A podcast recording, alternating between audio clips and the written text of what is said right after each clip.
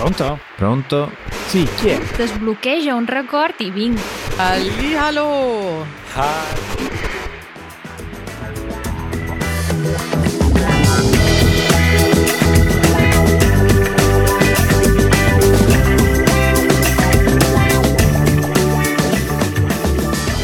Buongiorno. Buongiorno a te Matteo, come va?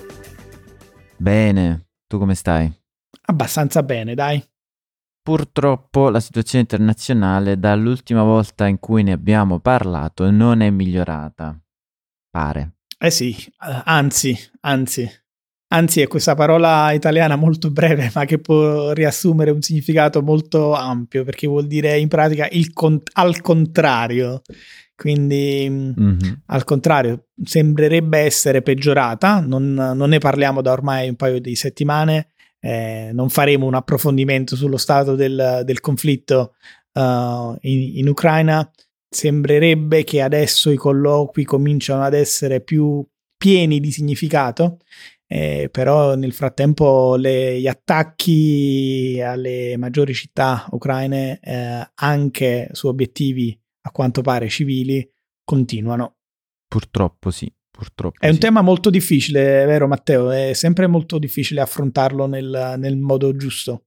Dimmi, dimmi se condividi la mia sensazione. Io oh, sono confuso. Sono confuso perché, innanzitutto, oltre che una guerra vera e propria, eh, con vittime militari e civili, e parliamo per la maggior parte di poveri ragazzi anche quando parliamo di militari, eh, perché non vorrei che uno eh, pensasse ai militari, ok, poss- vanno a fare la guerra, possono morire, lo mettono in conto. No, sono ragazzi che magari fanno i militari per amore di patria o perché la scelgono come carriera e poi un giorno vengono mandati a morire ed effettivamente muoiono, lasciando magari le famiglie, le ragazze e, e- e tutto il resto.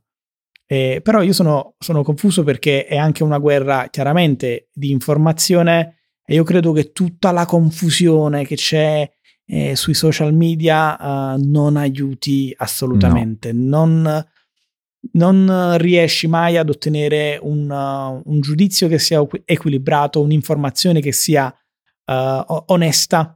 Uh, per qualsiasi cosa che viene menzionata c'è sempre un è, ma però dall'altro lato Sì, c'è gente che pur di andare contro lo stato delle cose, contro il governo, non so, controcorrente, mettiamola così, direbbe tutto e il contrario di tutto. sì, purtroppo sì, e- ed è difficile perché poi c'è questa gara dei media a, a, diciamo, essere presenti, aggiornati e spesso e volentieri pur di dire qualcosa perché questa è la moda del momento e quindi diciamo in questo ambito devono cercare di attirare eh, i loro ascoltatori barra lettori barra mm, Spettatori. giustamente Però anche la scelta delle fonti di informazione, no? Eh, chiaramente eh, l'Occidente è abbastanza unito nel dare un racconto della- di questa Sì. guerra, mentre invece dall'altro lato c'è chiaramente la Russia che ne dà un altro racconto eh, per la nostra ottica totalmente distorta. Ehm, però insomma è una guerra di, anche di propaganda, anche di informazione e quindi non sai mai a cosa credere, come crederlo e non importa con chi tu parlerai, ci sarà sempre l'argomento e perché quando l'altra volta è successa quest'altra cosa, ma perché tu ci credi davvero? Un altro esempio, no? Crisi umanitaria, profughi dall'Ucraina. Cerchiamo tutti di aiutare queste povere persone che lasciano il paese che è stato eh, attaccato militarmente.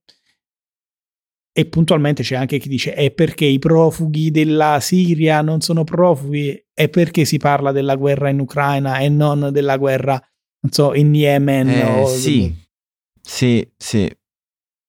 E la risposta è io non ce l'ho. Quella è la questione.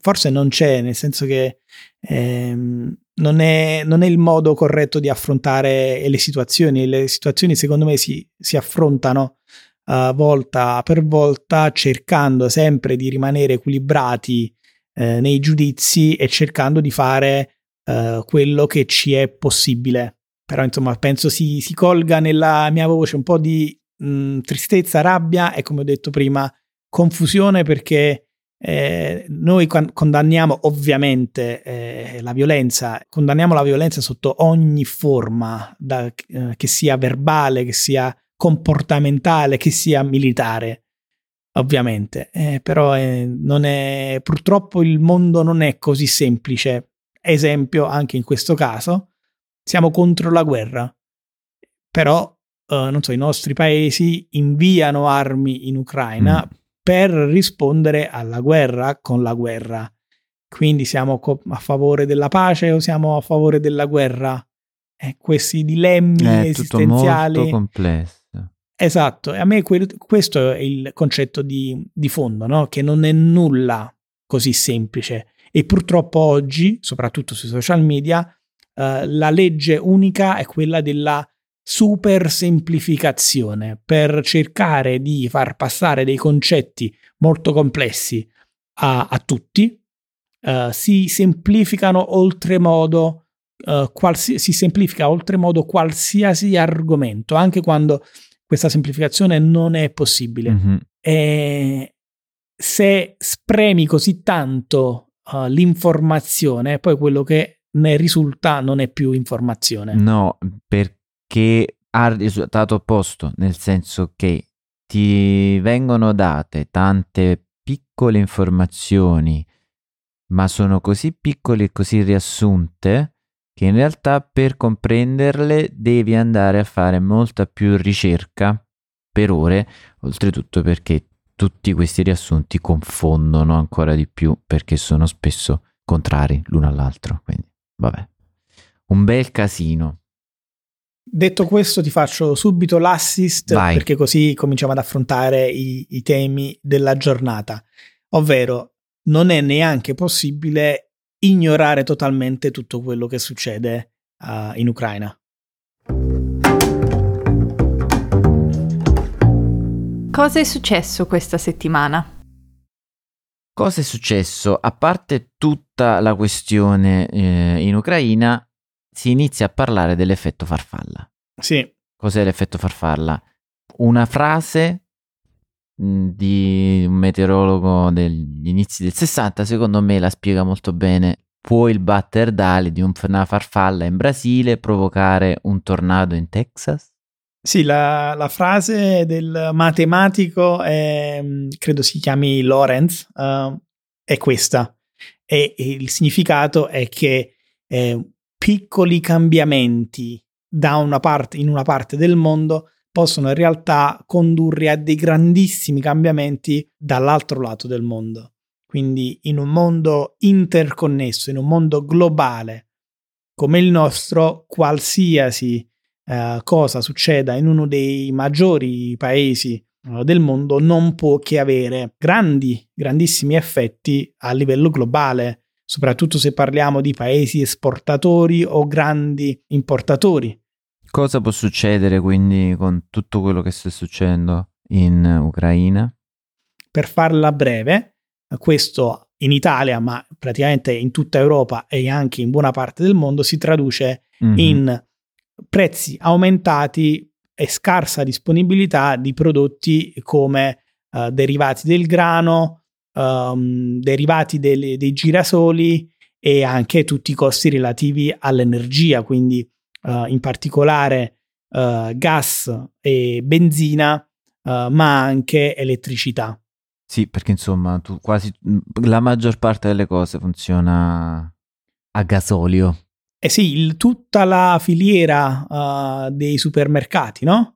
Prevede che tu mm-hmm. non mhm. solo un prodotto lo devi produrre e per produrlo nella maggior parte dei casi hai bisogno di materia prima, uh, ma uh, energia per produrla, per farla crescere, oppure magari nel caso del settore uh, del, degli allevamenti hai bisogno del mangime per dar da mangiare agli animali che poi andranno al macello per diventare carne da consumo e, e quindi ecco che già alla base abbiamo oh, oh, tutta la filiera uh, coinvolta e poi devi trasportare chiaramente tutti questi prodotti al consumatore e questo utilizza energia, utilizza benzina e se c'è, eh, se c'è un rincaro anche eh, sulla benzina, il risultato finale è che il costo finale del prodotto sarà molto più alto. Nel, parliamo circa di una volta e mezzo il prezzo di prodotti eh, nell'arco di un mese circa. Tu hai visto a Milano scene particolari nei supermercati? Allora, devo dire che nei supermercati no, nel senso che i supermercati non sono stati presi d'assalto. Ho visto alcune immagini di alcuni che hanno condiviso alcuni amici in giro per l'Italia che anche un po' stupiti hanno mandato foto di scaffali vuoti, però non è una cosa che mh, mi ha toccato. Una cosa che invece, diciamo, è un, un quotidiano eh, tema di chiacchiere è il caro effettivo dell'energia. Sono tutti preoccupati. Eh sì, abbiamo ricevuto tutti delle bollette molto alte, sia per quanto riguarda l'elettricità Mm-mm. che il gas, um, e questo sulle bollette precedenti a, alla guerra. Sì, sì. Uh, quindi, eh, insomma, possiamo soltanto aspettarci ulteriori rincari per le bollette future, al punto tale che il governo uh, ha deciso di cominciare ad introdurre delle misure uh, per uh, insomma, calmare questi rialzi sia del, um, dell'energia sia del, della benzina. Io ieri ho fatto oh, benzina, diesel, mm-hmm. quindi gasolio, 2,40 euro. Uh. Sei mesi fa, non so, 1,80 ma anche meno, ricordo. Sì, parliamo sì, di prezzi alti rispetto, non so, a cinque anni fa, quindi è un'escalation continua.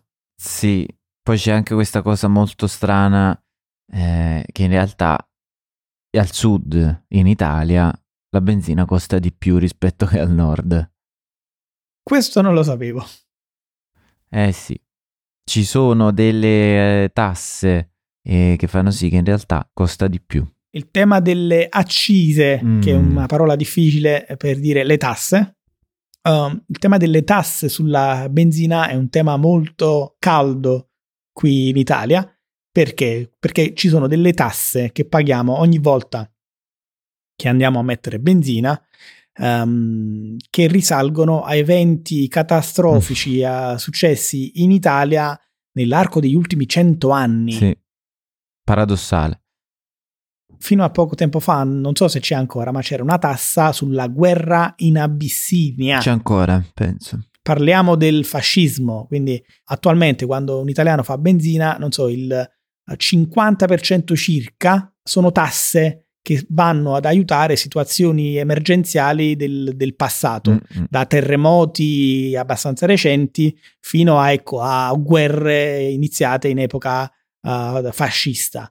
E, e, quindi il primo uh, richiamo che si fa a, ai, ai, governi in queste situazioni è togliete queste accise, togliete queste tasse o comunque dimezzatele perché queste emergenze non esistono più. Eh, direi. Il problema è che al, allo Stato, al, al governo italiano, quei soldi, emergenza o non emergenza, servono, perché non dimentichiamo che purtroppo l'Italia, uh, dal punto di vista economico, è un paese indebitato. E questi politici? Ah, questi politici. e questi politici che cosa fanno, questi politici?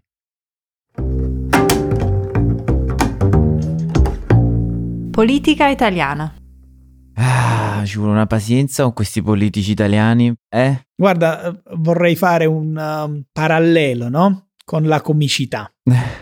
Riagganciandoci di nuovo a, all'Ucraina, Uh, perché il presidente dell'Ucraina è un ex comico, però sì. si è dimostrato una persona molto seria, che, che se ne possa pensare uh, da, da, che parte uno si può schierare. Zelensky è un ex comico che adesso insomma uh, la, fa, fa, tutto molto seriamente. Sì. In Italia uno dei capi dei, di uno dei partiti che è, per, che è andato per la maggiore degli ultimi anni eh, anche era un comico e parliamo di Beppe Grillo mm-hmm. e il mhm. Movimento 5 Stelle, ma il personaggio di cui vogliamo uh, parlare oggi non è mai stato comico. No, diciamo che sta facendo la carriera al contrario. esatto, eh, nasce come politico di professione, nel senso che non ha mai svolto nessun'altra professione al di là di quello di quella politica, però lentamente è, è suo malgrado, quindi lui forse non se ne sta accorgendo, ma sta intraprendendo la carriera da comico. Facciamo così, Matteo, di, eh, uh, per farci capire di chi stiamo parlando, chi è la persona di cui stiamo parlando. Stiamo parlando di Salvini. Purtroppo Matteo Salvini, politico, mh, mm, mm, diciamo, destra parlamentare, possiamo definirla così? Assolutamente sì. E ha fatto una gaff di quelle da premio Nobel quasi. Sì. Come tanti altri politici, purtroppo, è alla ricerca di consenso, ne approfitta della situazione in Ucraina, quindi va in Polonia, confine con l'Ucraina, in un paesino, però c'è un, una, una sorpresa da parte del sindaco di questa cittadina che purtroppo so il nome, ma proprio non so pronunciare. Tu mi de- puoi dare una mano? Przemysl, ma um, potrei sbagliarmi, non ho mai studiato polacco. Eh, chiediamo scusa. E, e fa un sorpresone. Tira fuori il sindaco durante una conferenza, tira fuori la maglietta che tempo fa Salvini aveva indossato, sulla quale, diciamo, era una maglietta pro Putin. E, e giustamente gli dice adesso indossala. E a quel punto il nostro politico comico eh, va via, se la dà a gambe. Perché è l'unica cosa che può fare. Se la dà a gambe, eh, tra l'altro anche insultato dai pochi italiani presenti sul posto, per la maggior parte eh, giornalisti, fotografi anzi. Mm-hmm. E il problema è che Salvini ha sempre basato la sua carriera politica sul populismo più becero. Mm. Parliamo di um, un esponente, uh, anzi l'esponente principale di un partito che ha costruito la sua storia uh, sull'odio verso il sud Italia, la Lega Nord. E quindi nella fase iniziale di crescita di questo partito, uh, la Lega Nord, uh, Salvini citava ad esempio la città di Napoli soltanto per insultarla. Mm-mm. Ha cominciato a guadagnare consensi anche a livello nazionale e ha cambiato il nome del partito da Lega Nord a Lega e basta. E aveva mm-hmm. la faccia tosta di venire a Napoli a fare i suoi comizi per raccontare un po' chi è il Salvini politico. E in un viaggio nel 2015 a, a Mosca aveva indossato questa maglietta con la stampa di un Putin sorridente fuori al Cremlino e aveva postato sui social media una, una frase che all'epoca fece abbastanza scalpore perché diceva preferisco mezzo Putin a due Mattarella. Mattarella ne abbiamo parlato in una, forse nella primissima puntata di questo nostro podcast. Sì, sì. Il nostro presidente della Repubblica e il, nostro eh, eroe, ma in realtà il nostro eroe negativo, ha pensato bene di andare in uh, Polonia uh, al confine con l'Ucraina per aiutare, gesto nobilissimo. Il problema è che lo ha fatto viaggiando con una uh, onlus, quindi con un'associazione, per arrivare fin lì, uh, utilizzando una giacca che un'altra associazione uh, dà ai propri esponenti, in cui c'erano circa 20 sponsor. Quindi lui andava uh, ad aiutare i profughi con una giacca con 20 marchi eh, globali, italiani e internazionali. Ovviamente dopo questa bruttissima figura, tutti i marchi che erano presenti su questa giacca hanno preso le distanze, hanno rilasciato dei comunicati dicendo noi non abbiamo mai dato quella giacca a Salvini, lui l'ha presa dall'associazione, ma noi prendiamo le distanze da qualsiasi cosa faccia e dica il signor Matteo Salvini.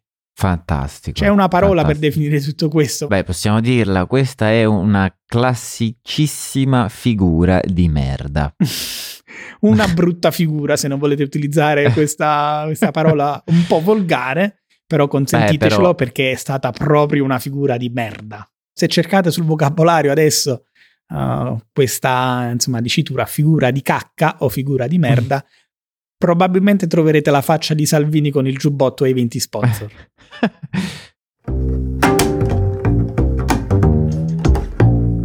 Arte Ci sono altri politici, Matteo, che invece ha, hanno provato a fare um, iniziative di solidarietà nelle loro città?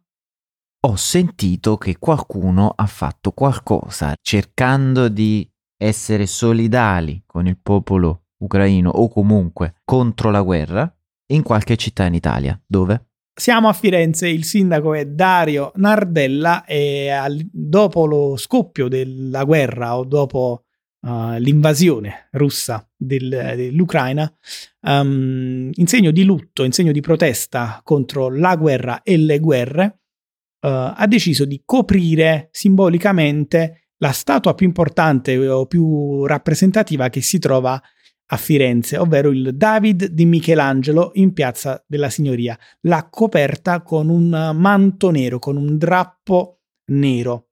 Eh, l'idea iniziale era quella di svelare nuovamente uh, la statua in occasione di una manifestazione per la pace che si sarebbe tenuta uh, poi dopo qualche settimana. Mm. Purtroppo però uh, c'è stato un inconveniente, ovvero un sedicente artista Uh, ma in realtà um, imbrattatore seriale oh, di no. cui non faremo il nome uh, eh. e né menzioneremo la nazionalità per non fargli pubblicità, um, si è reso protagonista di un episodio in negativo. Uh, giusto per farti capire che tipologia di personaggio, di che tipologia di personaggio parliamo, è uno che pochi anni fa, um, ad una performance dell'artista russa Marina Abramovic, ha preso mm-hmm. un quadro e gliel'ha sbattuto in testa. Ah, siamo, siamo a quei livelli di follia. Esatto. Ok. E, ehm, da qualche mese eh, si trovava a Firenze a far danni e questa volta ha colto l'occasione per dare fuoco a questo mantello nero che copriva il Davide di Michelangelo. Fortunatamente è stato immediatamente bloccato dalle forze dell'ordine perché immaginati nel centro, nel cuore di Firenze Ovviamente ci sono, uh, c'è polizia, polizia municipale, militari e mm, quant'altro. Mm, mm. Hanno fermato immediatamente l'aggressore e um, i vigili del fuoco sono riusciti uh, anche abbastanza rapidamente a spegnere l'incendio. Purtroppo ci sono dei danni alla statua. Aia.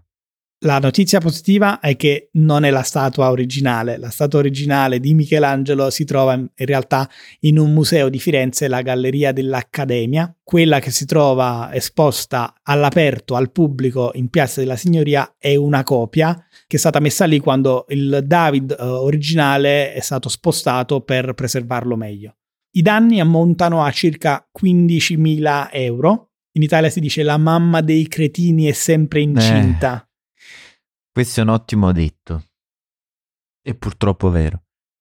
C'è sempre chi ne approfitta per uh, fare qualche stupidaggine soltanto per apparire sui giornali.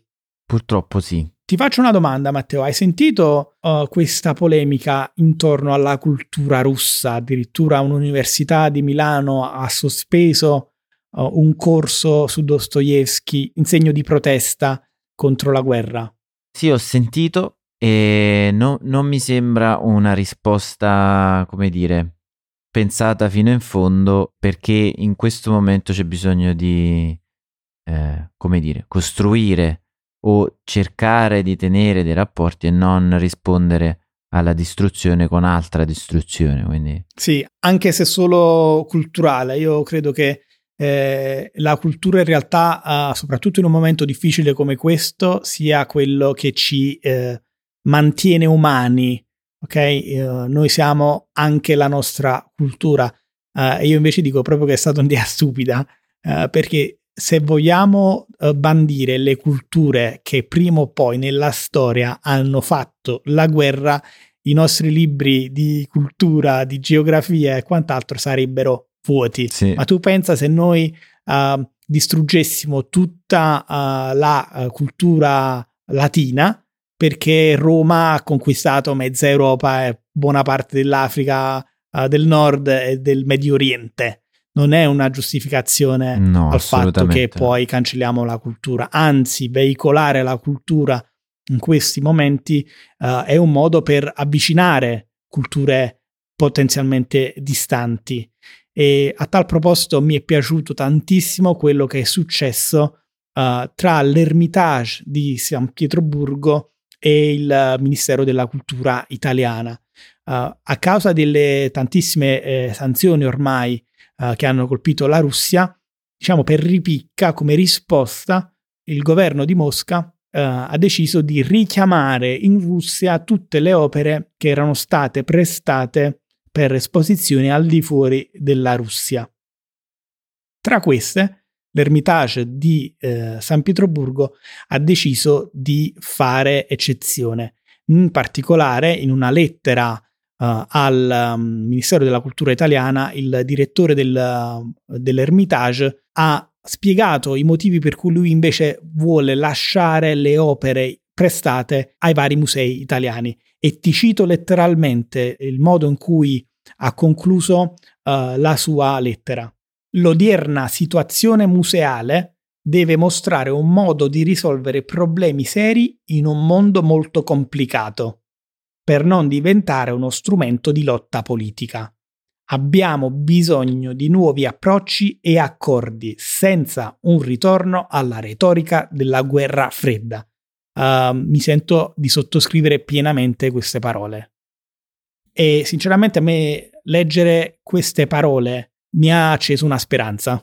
La cultura come ponte e non come confine, non come uh, divisione. Eh sì, diciamo che sottoscriviamo tutti questo approccio perché è quello che ci porta, ci ha portato anche a, a fare quello che facciamo, a produrre video e adesso podcast per far sì che le altre persone possano imparare l'italiano e quindi condividere la nostra lingua. Eh sì, la lingua alla fine è, un, è uno strumento della cultura o è parte della cultura, no? E quindi imparare le lingue, così come interessarsi alle culture di altri paesi, eh, ci avvicina come, come, umanità, ci rende più vicini e ci consente di capirci eh, di più. Quindi io credo che sia assolutamente un errore eh, madornale eh, quello di eh, censurare la cultura. Giù le mani dalla cultura. Giù, bravo, mi piace, giù le mani dalla cultura. Credo sia tutto, Matteo caro, per uh, la puntata di oggi. Io in realtà non volevo um, uh, trattare un tema uh, così cupo, ma l'effetto farfalla di cui abbiamo parlato all'inizio ci spiega che in realtà è impossibile non affrontare certi argomenti e promettiamo ai nostri ascoltatori che presto torneremo a parlare anche di temi più leggeri, no? Su questa speranza di temi leggeri e di risoluzione di quello che adesso non è tanto leggero, vi salutiamo. Vi salutiamo e a presto. A settimana prossima. Ciao. Ciao.